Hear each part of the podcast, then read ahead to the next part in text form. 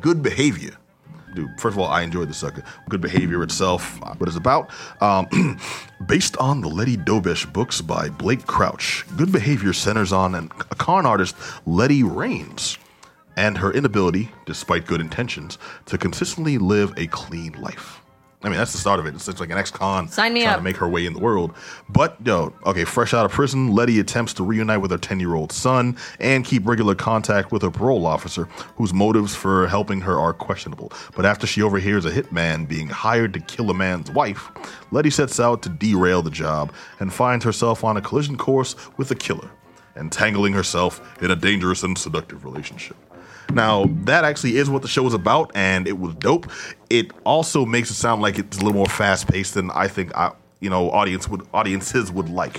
What this comes down to is imagine if there was a cross between um, the transporter, the professional, and maybe over the top and Pretty Woman. Oh yeah. Yeah. Now, Letty herself, she's not a hardened criminal. She's just somebody who thought found it's kind of easy to pick a wallet. Let me do it again, mm-hmm. and let me do it again, and let me do it again.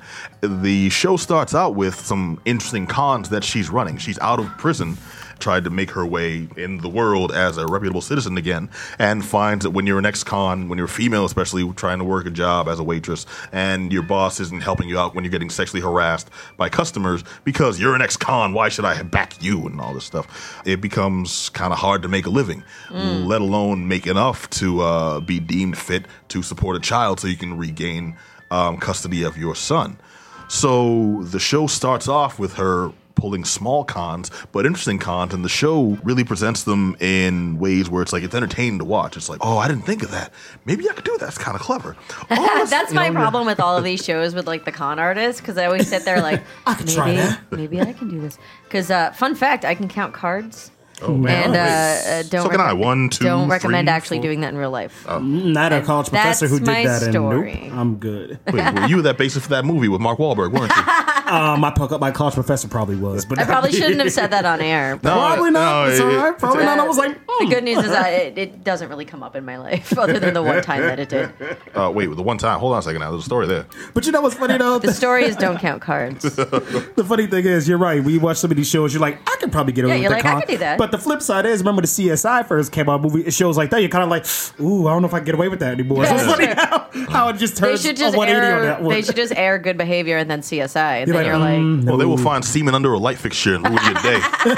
um, no, no. The, the, the thing about uh, good behavior, I watch a lot of those shows too, and I'm like, okay, now that I watch CSI, I know how they'll track me, so here's how I get around it.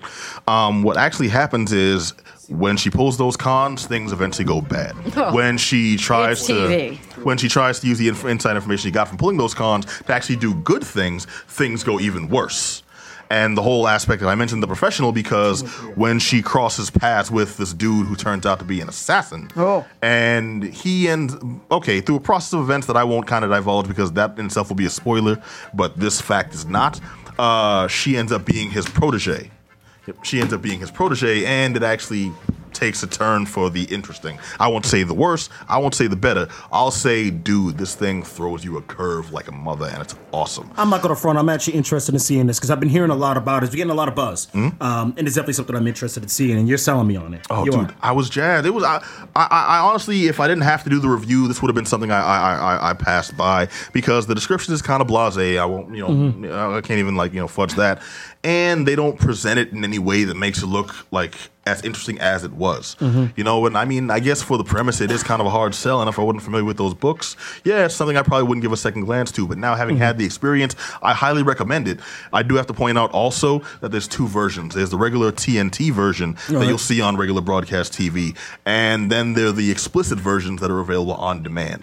The explicit hmm. versions, you're gonna see more sex, you're gonna hear a lot more language, a lot more like dialogue. So we're talking about like Cinemax After Dark, is what you're saying. Yes, with fewer nipples. Gotcha. You know, they do draw the line somewhere because it is the it is still TNT. Uh, You know, I am wondering since I watched the explicit versions, not the regular, how some scenes actually played out because there are full on conversations about I know what's gonna happen now. You're gonna pull over and bust on my titties. Well, I'm not gonna let that happen. Like, whoa, you can't say that on like you know mm, this thing will broadcast like 9 p.m. This kid's you know getting ready for soccer practice like tomorrow morning. What's going on? And uh, and I mean, mind you, I censored myself there. Okay, so like this thing went nth degree, and I loved it. I wanted to know what happens once one episode ended. I wanted to see the next. one. It didn't end on a corny cliffhanger, but yo, the story has me. I want to know what happens now. And you think it gets stale, but through the first episodes, uh, I, I wanted to follow it. It's an imperfect show that I still highly recommend. Good Behavior. It's uh, on TNT right now, starring Michelle Dockery, Juan Diego Botto, Terry Kinney, and Louisa Strauss. So What's- I highly recommend also checking out the on-demand explicit episodes, except for you kids. What's the difference between the regular and the explicit? Uh, a lot of dialogue, um, sexual content, uh, some violence. Oh. Yeah, but and Skinamax. Yeah, yeah. Oh, Um, passion. yeah, Violence that is the was best that was that was very surprising.